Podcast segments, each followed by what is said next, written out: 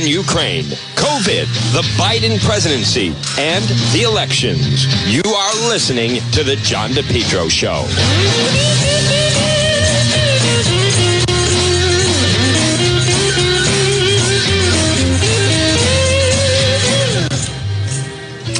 Well, folks, right now at 106, good afternoon. You're listening to the John DePetro Show. It's AM 1380 and 99.9 FM. You can always listen online at our website, which is depetro.com. This portion of the John DePetro Show, folks, it's brought to you by the Lodge Pub and Eatery. Now, listen, it's Friday. It's actually a beautiful. What a, my goodness. Talk about God is good. It is a beautiful Friday afternoon. Uh, we're right on the cusp of the Columbus Day weekend, and maybe right now you just got in the car and you're riding along on Route 146. You know, real, you realize how lucky you are. You could soon, very quickly, be at the Lodge Pub and Eatery, 40 Breakneck Hill Road in Lincoln. They're going to have a big weekend, whether you're sitting out on the deck or whether you're inside in the lounge or in the dining room. The Lodge Pub and Eatery, 40 Breakneck Hill Road in for, um, 40 Breakneck Hill Road in Lincoln. All right, last night I want to play. We're going to play some sound. Ye, the artist formerly known as Kanye West, was on with Tucker Carlson, and it got huge numbers. And I guess tonight is part two. I want to play. This is part one. Part of it, Tucker Carlson with Kanye West last night. Celebrated and very highly paid fashion designer. And of course, for a decade, he was well known to TV audiences as an in law of the Kardashian family. But it's West's latest incarnation as a kind of Christian evangelist that brought us to his office in Los Angeles today for the interview you're about to see. Days ago, during Fashion Week in Paris, West, accompanied by his friend Candace Owens, unveiled a T-shirt that read simply, White Lives Matter. The response from the fashion industry and international media was instantaneous and uniform. Shock, horror, rage. There is no excuse for this, thundered the New York Times. West is legitimizing extremism, shrieked Rolling Stone, etc., etc. What was strikingly missing from the coverage, however, was any explanation for why West did this. What was the T-shirt about? No one seemed to think to ask him, much less to listen to what he had to say. Instead, the enemies of his ideas dismissed West, as they have for years, as mentally ill. Too crazy to take seriously. Look away, ignore him. He's a mental patient. There's nothing to see here. But is West crazy? You can judge for yourself as you watch what we're about to show you. He has his own ideas, we can say that. Creative people tend to. That's why they're artists, not actuaries. His freeform social media posts give the impression of a man channeling his rawest emotions right onto Instagram. The effect can be jarring and is often used as ammunition against him in the battle for influence over the minds of America's young people. And that battle is intense. But crazy? That was not our conclusion. In fact, we've rarely heard a man speak so honestly and so movingly about what he believes. But again, you can judge for yourself. Here it is. So you just came from Paris Fashion Week. You just landed, and yes. a lanyard's still on from it, and there's a photograph on it. What is that? It's a photograph of a baby's ultrasound. Why is and that you designed that? Yes. Why? What does that mean? Uh, it just represents life. I'm pro-life. Boy, so you wear it on a badge. What, what kind of response do you get? And, and amen, I agree. I don't care about people's responses. I care about the fact that there's more black babies being aborted than born in New York City at this point. That 50% of black death in America is abortion. So I really don't care about people's responses. I, I perform for an audience of one, and that's God. I'm starting to see why they want to make you be quiet. Um, how? When did you start to feel this way? When did you start to realize this? I, I really felt like I think I started to really feel this need to express myself on another level when Trump was running for office and I liked him. Yes. And every single person in Hollywood, from my ex-wife to my mother-in-law to my manager at that time to you know my, my so-called friends slash handlers around me told me like if i said that i like trump that my career would be over that my life would be over uh, they said stuff like people get killed for wearing a hat like that they threatened my life they put my life they basically said that i would be killed uh, for uh, wearing a hat. I had uh, someone call me last night and said anybody wearing a White Lives Matter shirt is going to be green lit, and that means that they're going to beat them up if they wear it. And I'm like, you know, okay, green light me then. You know, you know, God builds warriors in a different way. I don't know if it's because of me being born in Atlanta and growing up on the south side of Chicago that, you know, he made me for such a such a time like this. It's like with David. You know, he tended to the sheep, but while he was out there, he had to fight all kinds of animals. So when it was time for Goliath to come, he thought because he was a sheep herder that he didn't have the skill set to take down Goliath. And the thing that I have is the position, I have my heart. But the number one thing is we have God on our side. And for the people, even if you don't believe in God, God believes in you. So you made reference to the White Lives Matter T-shirt, mm-hmm. which you brought out at Paris Fashion Week. Yeah. Why, why did you do that, and what did it mean? You know, I did. I do certain things from a feeling. I like. I just. I just channel the energy. It just feels right. It's using a gut instinct, a connection with God, and just brilliance. You know, like as if you asked like Tonya Harding how she did the, the triple flip or the triple spin. Yeah. She was in so much practice that when it was time for her to skate in a in a, comp, competitive format, it just happened. Like it happened outside of practice. It happened in the real format, and that's what hap- That's what's happening. Is God is like preparing us for the real for the real battles. And we are we are in a battle with the media. Like the majority of the media has a, a godless agenda, and the jokes that work and this whole like, oh yeah, he's crazy and all these things, they don't work because the media has, you know, they've also watched travesties happen, just even specifically to me, and just watch it and act like it wasn't happening, and they stay quiet about it. Uh, what are they? So, what was, I want to answer the the white. Yeah. I, I feel like someone caught what I was saying, the comparison to Tonya Harding about the the White Lives Matter. You know, my dad is an educated um, ex Black Panther, and he put a text to me today. He said, "White Lives Matter." Ha ha ha ha ha. And I said, I thought the shirt was a funny shirt. I thought the idea of me wearing it was funny. And I said, Dad, what do you think it was funny? He said, just, just a black man stating the obvious. And, you know, my dad doesn't listen to rap music and he's like super educated. We, we opened up a water distribution center in the Dominican Republic together. He's like the original Steve Jobs, but he was getting blocked every which way with all of his ideas. And he didn't have uh, an endless bank account and he didn't have an Instagram. So all these ideas, he had to like take them back and compress them. Like my dad is the most brilliant person that I know. And we actually have a strained relationship because I was taken from him because my mom was an actress, so she was a liberal. And my dad would see certain things and say, you know, we should do it this way, we should do it that way. And the people got around my mom and pulled her away, much like, you know, Kim is a Christian, but she has people who want her to go to Interview Magazine and put her ass out while she's a 40 something year old multi billionaire with four black children. And this is what, how fashion wants to, um, how they want to present her. So I know you give these um, you get these questions, and I give you like these three part answers. Is this a cool format for you? Yeah, I love it. Okay, cool. And I am following it. All right. So you said um, that your father said when he saw the shirt "White Lives Matter," it's great to see a black man stating the obvious. So, by which I think you meant that's obviously true. Yeah, that my favorite response because I kept on thinking like, you know, people they're looking for an explanation, and people say, well, as an artist, you don't have to give an explanation, but as a leader, you do. Yes, I think that's right. So the answer to why I wrote White Lives Matter on a shirt is because they do.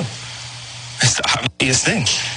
Good evening And welcome to Tucker Carlson tonight. Kanye West, now known as Ye, is one of the best-selling musical artists in the world. He's also in recent years become a celebrated and very highly paid. So, folks, again, good afternoon.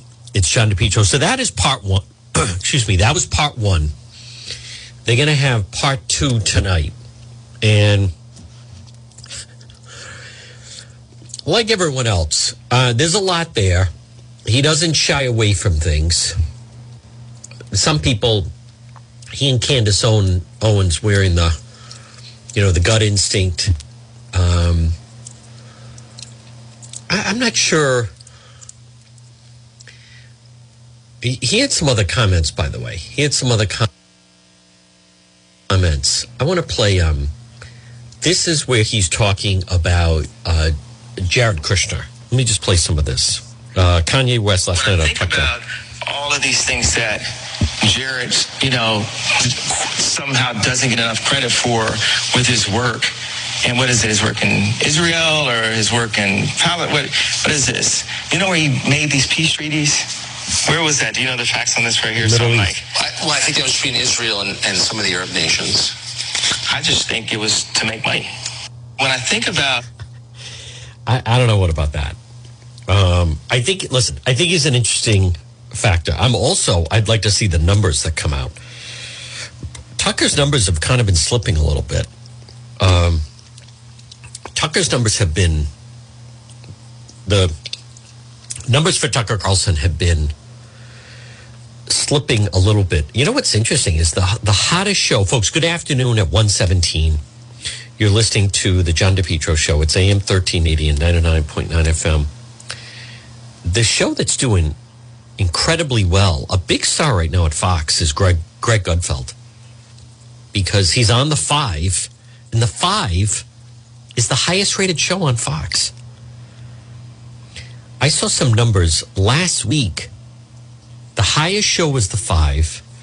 I think Tucker was barely number two because Jesse Watters was breathing down his neck. Jesse Watters got higher numbers than both Hannity and Laura Ingraham. Now you could also you could also argue that that maybe by the time you get around to Hannity or, or Laura Ingraham, that you know that th- there's already been a people have kind of already gotten their news a little bit. I don't know how many people are still watching. Um, you know, if you watch beginning to end, if you start watching Jesse Watters at seven, and then you just watch it through to eleven, maybe midnight, with um, with Gutfeld, uh, there, there's definitely some redundancy there. Definitely some redundancy. But there's there's a lot of places. I, I, I was talking to someone that said when they were in F- Florida, they were in a business where they literally were either delivering something door to door or something like that, and um, and they they said that um, like every house you go into has Fox News on. Without fail, these people that are just retired, they just they just leave it on all day no matter what time of day, whatever. I mean, it is it's such number one by a mile. You know who else is is pitching a lot on on uh, Fox News is when I I'll have it on in the background. Mike Mike uh, Mike Huckabee, the former governor, he's he's doing like he's doing a lot of ads. He's all over Fox News, and I mean like I think there were like three ads back to back to back, where then he was in fact the person that was. Uh, pitching it. Folks, good afternoon at 120. I want to play, we'll dip in just a little bit. Newsmakers, Tim White, Ted Nesi, I think they're Fleming on. Oh, and Kara Cromwell. They go with a, she's, she a Republican or Democrat? I don't remember. For some reason I think a Democrat, but I'm not sure. But they break down their recent poll. And then uh, the, the Boston Globe poll is coming out next week. But let me dip in a little bit. I want to hear some of their thoughts. Now, Tuesday night, they're hosting the debate between Governor McKee and Ashley Kalus. We're going to have to wait till the end of, I think we have to wait till November for Geno's on Channel 10. That should be good. But here is some, I want to dip in a little bit. This is on Newsmakers. You get a T-shirt, calm down. Ooh, I can't wait. Um, all right, I, I do. Normally, we would start with the governor's race, right? But the big headline out of this poll clearly was the race to replace Jim Langevin. Let's bring up the the full results on those once again. As you can see, our poll shows that if the election were held today, 46% of likely voters would choose Republican Alan Fung. 40% say Democrat Seth Magaziner. 4% say Independent William Gilbert, who will appear on your ballot as a moderate. And 9% say they aren't sure. The poll comes with a margin of error of 6.2% in the second congressional district. That margin of error changes when we talk about the governor's race. And Joe, because Fung's lead is within that margin Right. of error, it's a dead heat. It te- technically it is a dead heat, but if I'm Alan Fung, I'm happy. I'm showing I'm up by six points. When the Globe did the poll back in June or July, he was up by six to seven points then also. So basically, this race has not changed in seven months or six months. You know, everything's about the same. So even though it's within a margin of error, Alan Fung is in a stronger position at this time. And think about what's happened in those three months. I mean, we've had, I think we've had north of a million dollars now spent between outside groups and the campaigns. Uh, the Globe poll was taken before the Dobbs decision, which we know has had a major decision nationally on that. And yet we're in, exa- I mean, not only is it still a six point race, it's one point different for each candidate than that Globe poll in June. So, you know, these, that's only two polls. Things might have shifted under the hood in that time, but it is, it's very static for such a big race. And, and polls like this one, public polls, are really important for momentum for the campaigns because then they can go out and fundraise off of them. And that's going to be the primary tool for both campaigns here. Alan's going to say, look, I'm in the lead. And, Seth is, is says, gonna we need your help. We need your help. Right. Um, so the thing that jumped off the page, I know for you, Joe, it, Oh, yeah. it, I, I'm guessing for the rest of the table as well, is when you look at what we like to call the crosstabs, the subgroups, where we break down male, female, all that. Nearly 25% of Democrats say they are voting for Alan Fung. That's pretty high, right? I That's, mean, that's very high for a Republican in the state of Rhode Island. Republicans usually do well with Republicans and independent voters. They usually don't do well with Democratic voters. If Alan Fung can keep that nearly 25% of the Democratic vote, he's going to be in a very strong position. However, I've, over the years looking at politics in Rhode Island, Democrats and Republicans both tend to come home towards the end of the campaign. So that happens. If Seth Magaziner to make a case for the Democrats to come over to his side, that'll bring Alan Fung's number down. And at that point, he has to do a lot better among independent voters. So the next four weeks are going to be crucial. I would expect the magazine of campaign focusing on Democrats, focusing on the abortion issue, really trying to get the Democrats to come back to his support. I mean, he's getting 63%, but he needs to be up around 80% of the Democratic vote. Yeah, I mean, you know, you, I've talked to some Democrats who who question, are starting to question this idea of trying to turn Alan Fung into Donald Trump. As you're trying, kind of seeing some of these ads. You know, yes, of course, Alan Fung has said he's going to vote. He told you, Tim, for Yeah. Kevin McCarthy for Speaker, and he is a Republican. But at the same time, Alan Fung's been on the scene so long. I think there's increasing skepticism. You can make him a villain, and a lot of people think even you from big time Democrats, Steny Hoyer, Jim Landry, they Not say nice things any about favors Alan. to that message. Right, and they, and, Alan you know, Fung was a Democrat Yeah, at one he- point. he- yes, he was. So, I mean, so I think it doesn't ring true. And I think, you know, to your point, uh, Magaziner's challenge is going to be bringing the Democrats home without repelling independents, which is, you know, he really needs to turn out independents. Keep this in mind, four years ago when we were pulling the governor's race, Alan Fung had a favorability of over 50% or about 50%. So people like him. He comes across as a nice guy, and that could be a part of the reason why he's picking up these Democratic votes. Also in Cranston, when every time he got ran in Cranston, he did well among Democrats, and especially after he was in office, his numbers were very big among Democratic voters.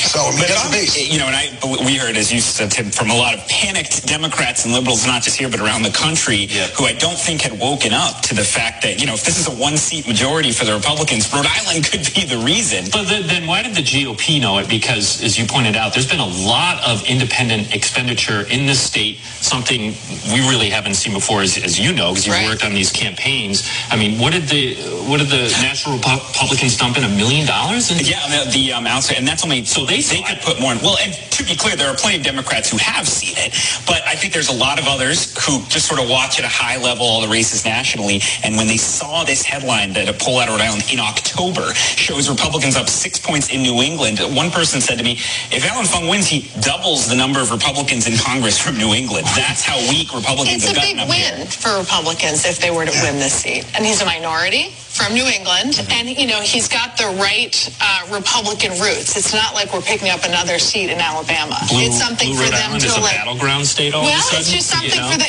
If we can win there, we can win anywhere. Yeah. I mean, I, I can see it's the it's kind of the head on the stick. And you saw, I thought it was interesting. You know, Charlie Baker, uh, who's outgoing now Massachusetts governor, he did a Boston fundraiser for Alan Fung because I think, uh, and I, I, had people say to me, Baker doesn't like Trump. Why is he supporting Alan Fung? And uh, my sense from talking to people around Baker is he sees any any strengthening of the moderate Republican wing that's been so weakened in recent years as a positive, and they see Alan Fung as a great example of that. If if if, if Republicans who are more moderate can get him into Congress, they hope that maybe you can build off of that. And if you could, if you could keep that moderate image up there, that's going to help them greatly four weeks from now. No question.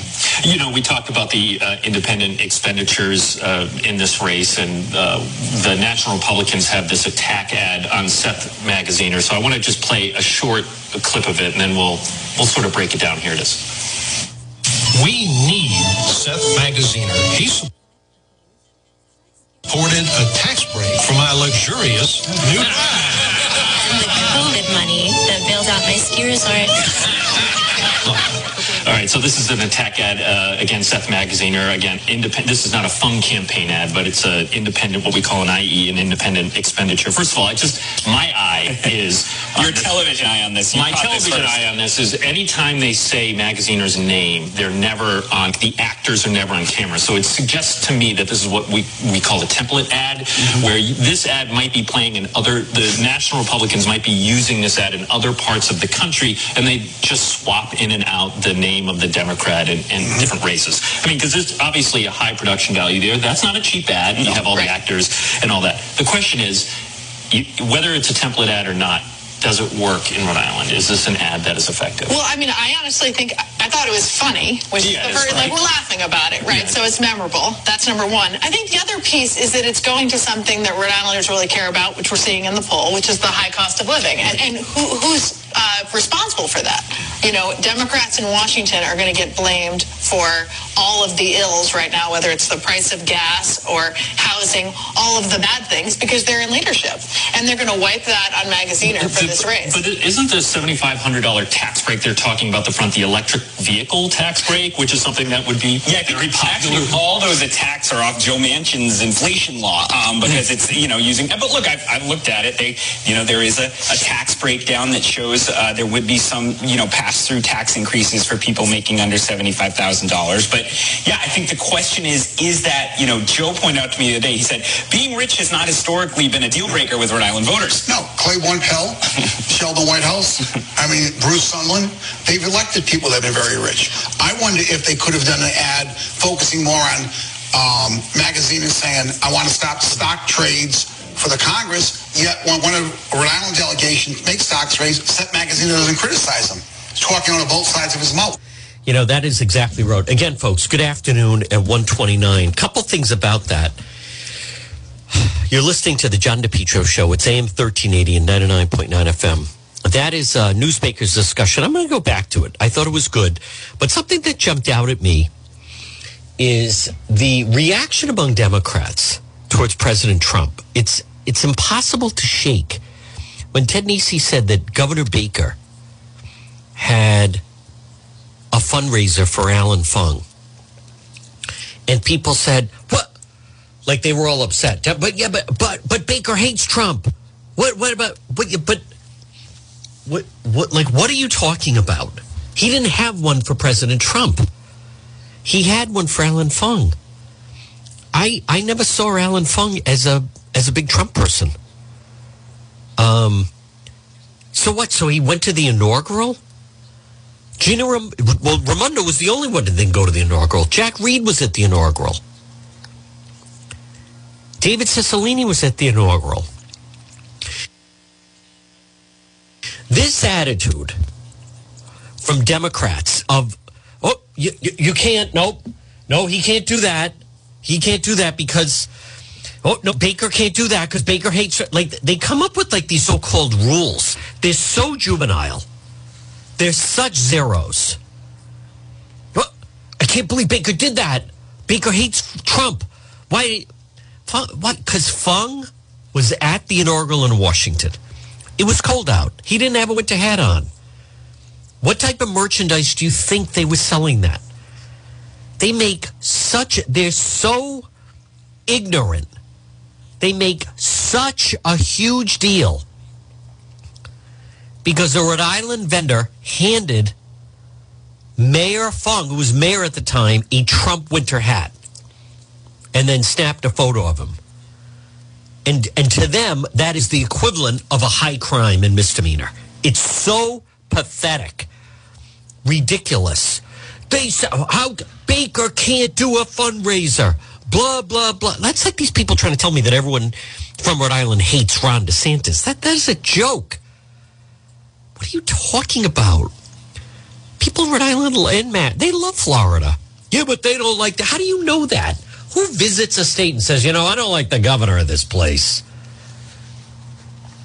When people go skiing in New Hampshire, do they even know who the governor of New Hampshire is? Don't they just say, hey, I had a good time skiing in New Hampshire? These falsehoods. God, they're so paranoid over anything that resembles President Trump. Baker can't do that. Baker hates Trump. He can't throw a fundraiser for Fung. Well, he did. They get along. Fung is in the lead. Magaziner, can, can we just say he's a terrible candidate? He is an entitled candidate. He's an entitled individual. His father was hanging out with Jeffrey Epstein. He's not as likable. Let me play a little more of this because I do want to hear when they discuss the governor's race. That would be the ad that could be a lot more effective. Yeah, that was an interesting. You know, we had the report on Monday night that uh, Jim Langevin has been aggressively stock trading, which Seth Magaziner has been on the air about. And Seth Magaziner, I've asked multiple times, will not touch Jim Langevin's, which of course dilutes how much he claims he cares about that. Because as soon as it's a Democrat or it could hurt someone he needs the help of, he won't say boo.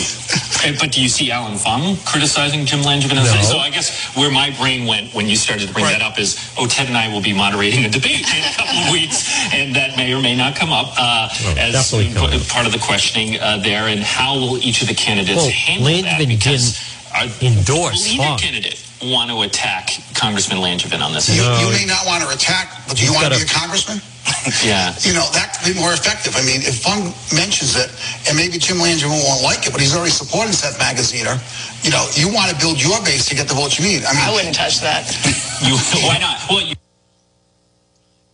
Yeah. I, I wouldn't touch it with a 10 foot pole. I mean, Congressman Langevin has served this district well for a long time. He, 22 years. 22 years. Um, you know, he has. Uh, the circumstances of him becoming disabled, right? Oh, were God, enough of that. And I think that's uh, has a lot He's to a do thief. with his, um, you know, financial situation. And I would, I would never touch that. But that's why some others in the delegation. Oh, so uh, therefore raised their he can eyebrows when they illegally trade? Magazine or go on TV because they knew Langevin had this vulnerability, and they said it's naturally going to be the follow up question. Is What like, well, if you're so against son. this, why did he do it?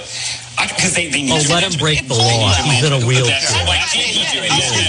God. And, and then when I go back to your template ad, and I agree that it's a template ad, those issues are polling well around the country. So you're putting out a template ad, and you're hoping it raises something with independents in Rhode Island. I mean, if I'm the person who's paying for that, I'm not looking to, you know, oh well, the EV She's a thing play well around Democrats. I'm not worried about they didn't. They didn't uh, couch it as an EV thing. She brought up independence. You touched on it earlier. Um, I just want to expand on it a little bit more. Again, um, Go to the have- governor's We're race, going to talk please. about this when we discuss the governor's race. The Republican does well with independents in Rhode Island. Does that mean, and have you seen that Rhode Island, quote unquote, independents are really conservative voters? Well, they have to be because otherwise Republicans only re- represent 14% of the vote. So for Republicans to move up, they have to get a lot of independent voters. So a lot of Republicans around tend to lean Republican. Not all of them, but a, a good number of them. So I mean, I think the re- independents around are more conservative, but there's enough of independents that vote Democrat. What What is the uh, spread of independents here in this CD2 race? Um, I don't have. Oh, I have it in front of me. Against Magaziner, it's 11 points. Yeah, 47% of independents in our poll are supporting Fung, 36% Magaziner. We should say, Joe and I would say, the crosstabs get pretty small in a in a smaller sample Right. like Yeah, this, so. I wouldn't read too much into it. And 11 points is not a lot. However, if you're getting 25% of the Democratic vote, the 11% works. But if the Democrat number goes down, uh, Alan Fung has to move those independent numbers up. And sometimes I think of Rhode Island independents, not all of them. There's some independents who just say independent and probably vote straight Democratic every time. But I think there's also a lot of independents around who I think of them less as pro-Republican and more as anti-Democrat. They get frustrated with the status quo around, which is inevitably a Democratic status quo, and that might lead them to go for Republicans. But maybe Democrats can pick them up sometimes if they have the right kind of messaging. Um, but I don't think of those people as a happy with the status quo group. I, and I think they're ticket splitters, right? I think they're going Jack Reed, and then they're looking at a Republican governor. You know, they're kind of going back and forth. Um, but as I said, independents, 54% of them think the state's moving in the wrong direction. They are strongly against Tidewater landing. All right, well, look, we'll get to all that, Joe. You're jumping ahead.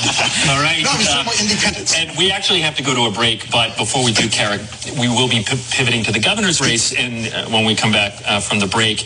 But uh, you and I were talking this before the show.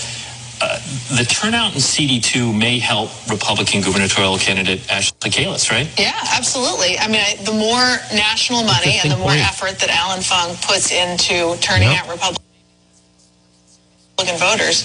Uh, CD2 is more heavily Republican, mm-hmm. more heavily conservative. Wow. Maybe those cons- more conservative independents. That will a- absolutely drive up her number. All right, just to put a period on the end of the CD2 conversation. You know, David Wasserman, who tracks House races all across the country point. from the Cook Political Report, found our polling interesting, but he said 46%. He said getting that last couple points mm-hmm. that Alan Fung's going to need is going to be a challenge because we saw, he's, I think he said Fung got 47 or 48 when you split the two party vote with Gina Raimondo, take out the third party candidates. So clearly Alan Fung has a good, strong plurality, but if a lot of those undecideds are wavering and Seth Magaziner brings them back, because we know a lot of these people have probably voted for Jim Langevin before, so they will vote for a Democrat. That's the challenge for Alan Fung now. 9% undecided. Where are those going to go? It's a great question. All right, we're going to take a break here on Newsmakers. As I said, when we come back, we're going to take a look at the numbers in the governor's race. Stay with us. You're watching Newsmakers.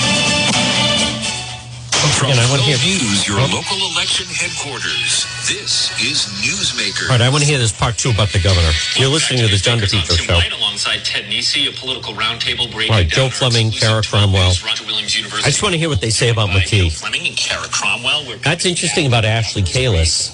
Fung boosts her turnout in CD2. Has a 13 point advantage over Republican Ashley Kalus uh, in this race. We asked if the election were held today, who would you vote for? 45% of likely voters choose McKee. Kalus gets 32%. Independents Paul Rianna, Zachary Hurwitz, and Elijah Gizzarelli, all in the low single digits. This has a larger undecided amount than in the uh, CD2 race we spent the first half of the program on. 15% of voters say they aren't sure. To the table, is this race McKee's to lose? Oh, I, I, think so. Yeah. I mean, look, he's the incumbent. He's a Democrat in Rhode Island. That's the reason everyone's so surprised with Alan Fung, because Democrats usually win uh, statewide and federal races in Rhode Island. I, I wouldn't write off Kalus yet. She has a month, as Joe has said. There's a lot of undecideds. She's only down in the teens. But I, I was struck, Tim. Uh, Ashley Kalus gets 32%. On a different poll question, we did an early test of Biden versus Trump.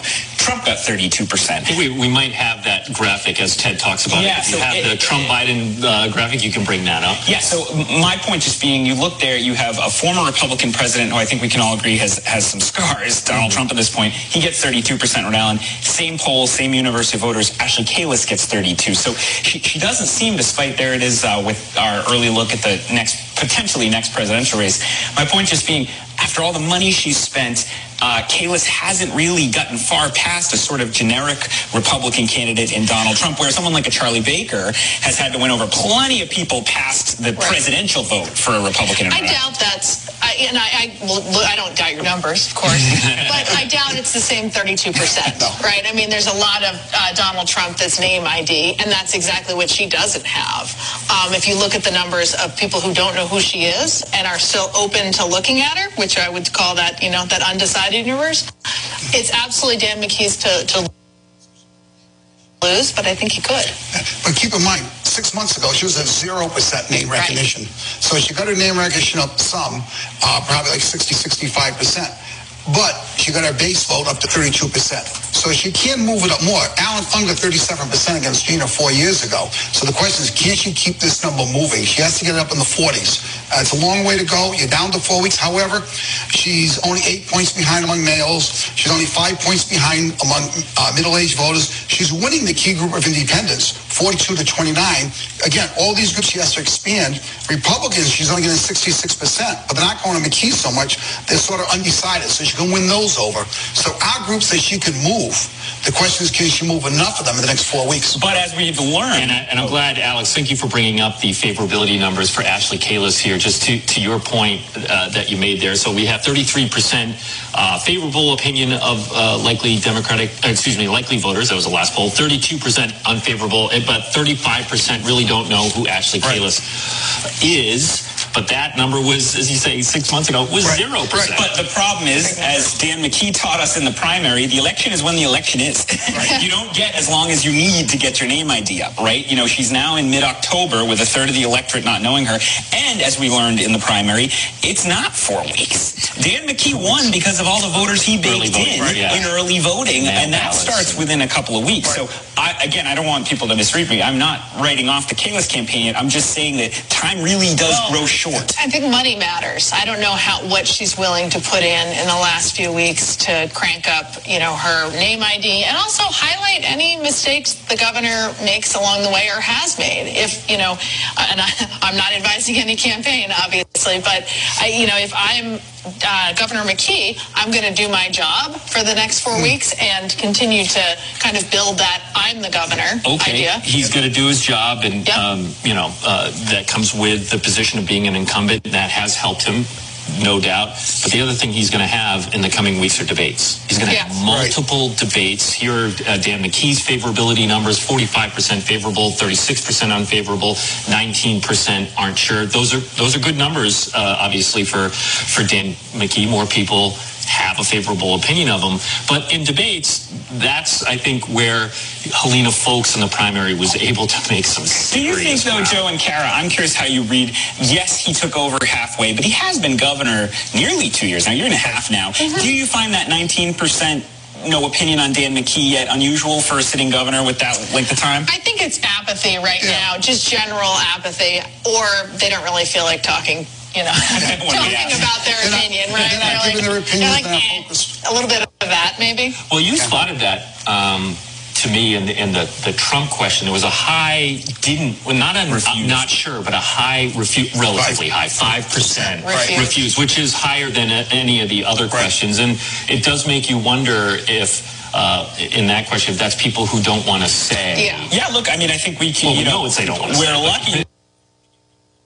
You do have the best pollster in Ireland, Joe Fleming, doing these, but Joe's the first to admit polling's gotten harder, harder to get people on the phone, more complex with the cell phone landline mix. And we know from the national polls experience, and granted it hasn't been as big a problem in blue states, eh, the, the types of voters who've been attracted to Donald Trump have been, it seems, less likely to pick up the phone, less likely to answer questions. So, uh, you know, we always want to have that caveat in mind, but there's also some, some people wonder if that's more of a Donald Trump election effect, whereas here where we're really asking Rhode Island questions for the most part, hopefully uh, we're getting closer to the true feelings of the voters.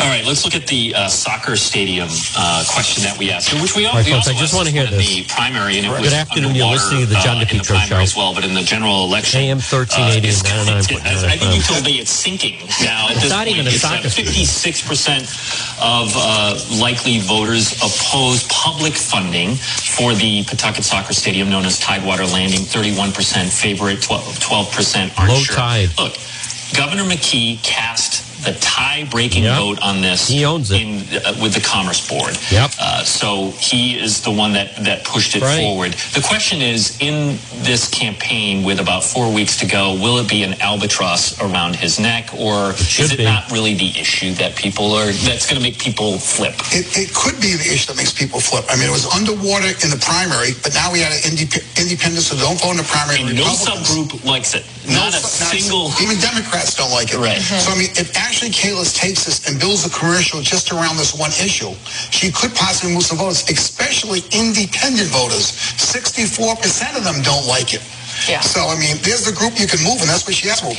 Males, fifty-nine percent. Two groups she needs to move. This I could help. completely agree with Joe. I mean, I'm not, again, not giving any advice, but if this is something she wanted to put forward, she could make some hay with it. I just there's also the there's always the intensity question. So we know voters don't like this uh, project, but is that something that's going to That's make them my decide at the question. polls? I mean, I you- agree. You know, because you know we you know you look at Gina Raimondo's numbers sometimes and say this this person is never going to win an election, right? She's got the bad job. Let me approval. Put it another way. But she had certain things people liked, and the things they didn't like weren't what they decided. For the voter that uh, post Dobbs, you know, uh, where abortion is really key, and yet they hate the soccer stadium, are they really going to vote for Ashley Kalus? well, that's the question, I right? think, I think the abortion question overrides the Tidewater Landing question. Yeah. No question about that. And I think people will vote based on the abortion. I'm not sure if this will be the one issue that will get a lot of voters to move. But again, you're looking at getting blocks of four or five percent at a time. This may move three or four or five percent of the voters. I'm just not sure on the abortion issue if those people are already with Dan McKee anyway. Hmm. If that's your number one issue, if you're really considering Kalus. I also- so I, I think they're appearing in your poll, not in the Kalus or the undecided column. Yeah, I guess I'm just talking about, decided. yes, I agree But with that. that, but are, you know- can you flip anybody when you, you- I mean, because Kalus would That's a have very good point. Not only draw from I unde- think that goes to a undecided, but from vulnerability McKee. Kalus has that Fung doesn't. Kalus is affirmatively pro-life. She says she would not have signed the reproductive. The Privacy Act of 2019, she says she'd veto the budget if this new push to fund abortions through Medicaid and the state employee health insurance plan. Those are clearly uh, more on the anti-abortion But that's still a liability for Fung. Because, but, it's, but that's a problem. The Democrats are, they have a much tougher time with it. Fung is pro-choice. He sometimes is very garbled in how he says it. But if you listen to his actual promises, he says he'll vote for the Susan Collins abortion rights bill if he's in Congress. Now, he won't vote for the maximum of what Democrats want, which is what he's getting attacked on. But Kalus is, is further right on abortion than Fung, and I do think that's an important difference. Yeah, but the, the message that the Democrats are saying on that is it's not about Fung himself. It's it's the vote that it could be, you know, supporting the party, making the Republicans the majority party will have this effect. And right? Democrats can say anything they want. Yeah. The fact is that. Sometimes they. Both parties do, The, the you know? is, uh, I guess what I'm saying is, yeah, they're attacking them both on abortion. But Ashley Kalus can't come back and say, wrong, I'm pro-choice, I will do this thing for abortion rights, etc. All she can say is, I promise not to change anything as long as the Democratic legislature, whereas Fung can say, wait a minute, you know, I, I, I will vote for the Susan Collins bill. So I'm just saying it's a, there's a distinction there. Yeah, I just don't think it's the top issue right now in, in terms of uh, Rhode Island voters. I Well, we know it's not. We, we know it's not, we right? know no cost you're of full, living is right. clearly So top if issue. she's talking to that, Yeah. then maybe she's going to get a little bit more, again, making some hay Yeah. um, on that issue. 30 Cost of seconds, living Joe. may be the top issue, but abortion is the issue people will make that decision on a lot But of they've times. already even though it's decided. not number one. I'm concerned about cost of living, but if this person's not pro-choice, I can't vote for them. Yeah. There's a difference. All right, well, we have a big week next week, uh, pivoting back to the. All right, folks, again, um, good afternoon. I know that was pretty lengthy, but I think it was worth it. You're listening to the John DePetro Show. It's AM 1380 and 99.9 FM. Now, right now, it's 148. It's Friday, and I want to wish everyone a uh, very happy and safe Oktoberfest. Uh, sounds like the weather is just going to be spectacular over the next couple of days. And then that debate is coming up on Tuesday night, where it'll be Governor McKee and Ashley Kalus. So, the the Channel 10 debate with Governor McKee, he did very poorly, and that helped Helena Foulkes.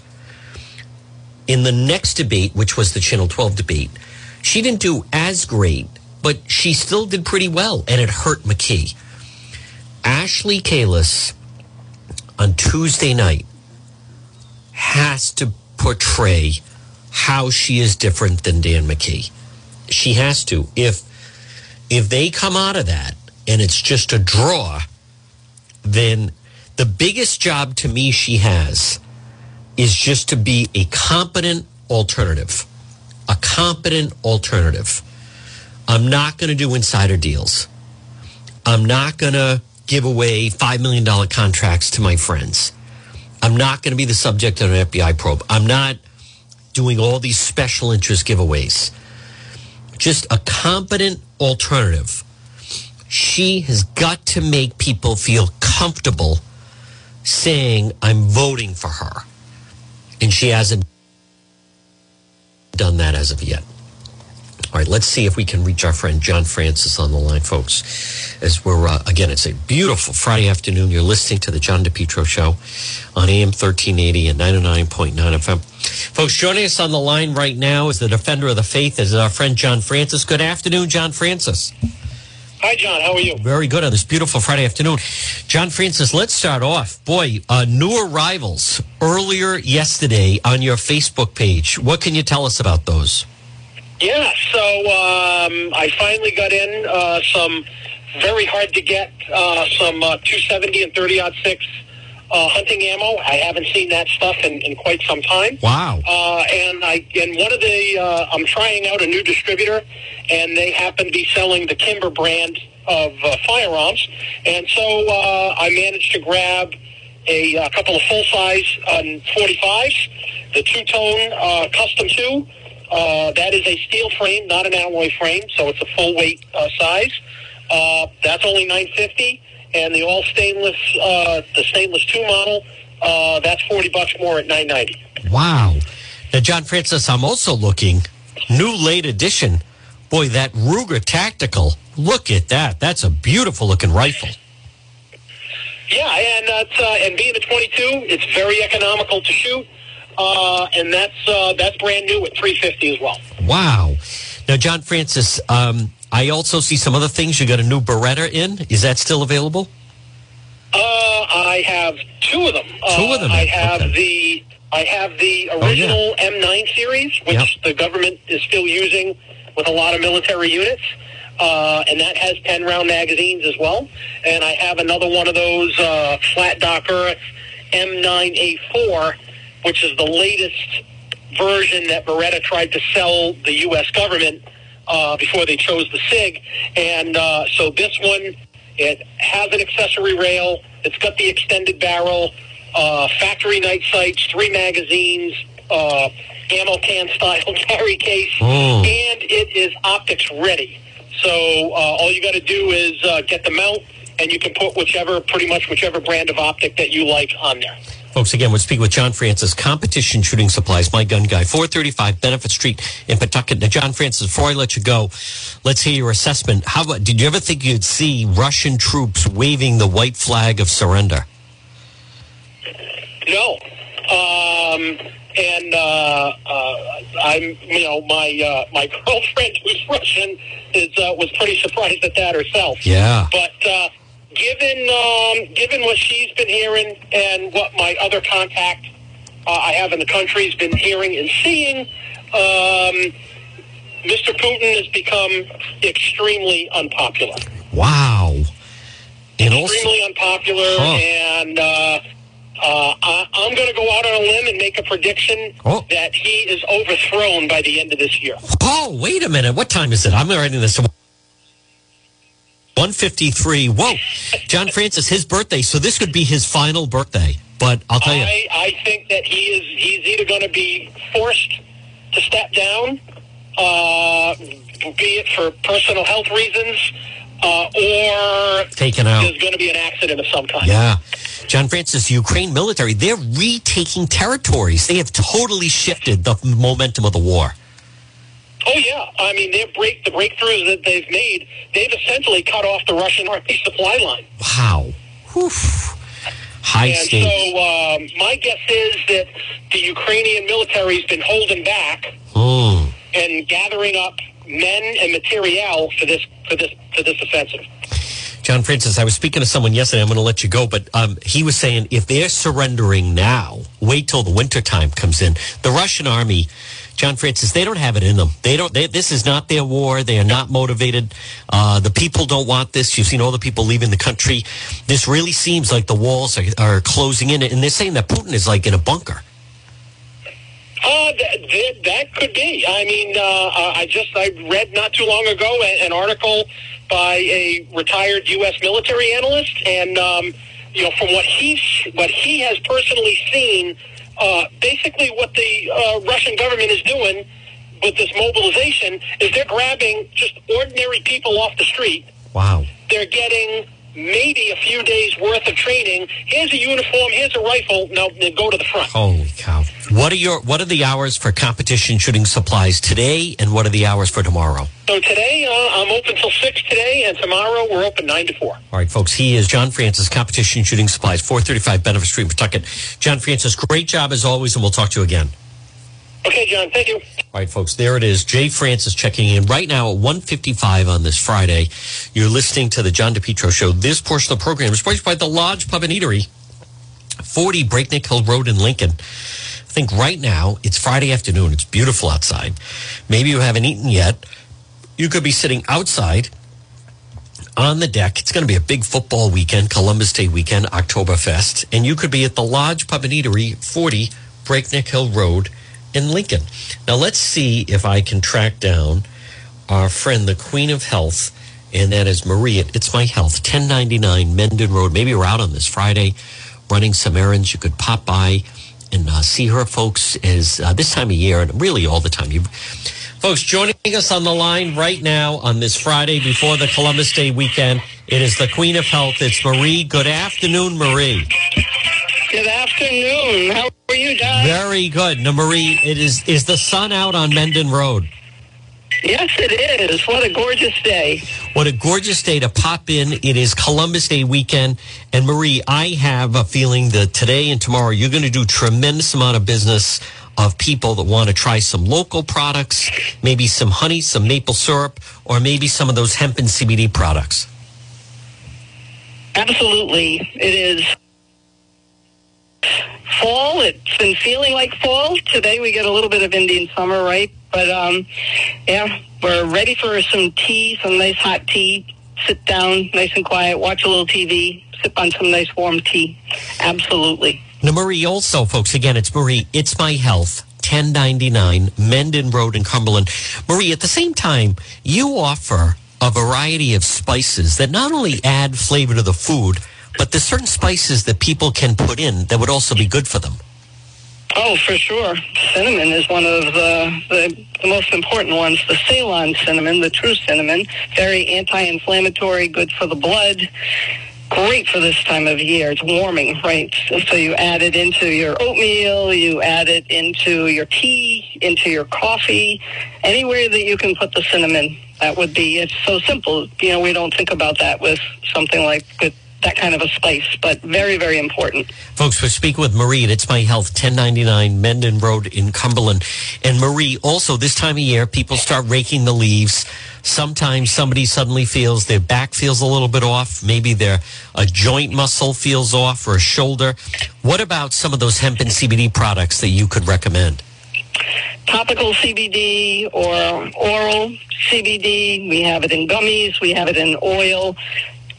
Can use that for for any kind of muscle pain, um, back pain, and also have some homeopathics. Arnica is is really good, and we have some other um, topicals as well that can be used. Marie, if someone comes in to 1099 Mendon Road, diagonally across from Davenport Restaurant, I'm confident with your extreme commitment to service, you will help them find the right product for them and their family. We do our very best. We ask a lot of questions, hoping to, to get to the bottom of what they're trying to solve, and um, we will recommend products or services or you know whatever it is that they may need to um, to get better. What are your hours for the re- remaining part of today, Friday, and what are your hours for tomorrow? We'll be here till 5.30 today and tomorrow from 9 to 4. Folks, she is the queen of health. It is our friend Marie. Marie, have a great Columbus Day weekend. Please remember me to the luckiest man in Rhode Island, and we'll talk to you again. Great. Have a great weekend, John. Thank you. Folks, there it is. It is Maria. It's My Health. 1099 Mendon Road in Cumberland. If you're listening right now, you could pop in there, say hello to her.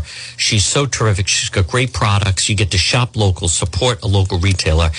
We're diagonally across from Davenport Restaurant. Well, folks, listen, thank you for listening. It's John DePetro. I want you to stay tuned for the 2 o'clock news. Have a great Oktoberfest. We're back on Tuesday. WNRI Woonsocket. W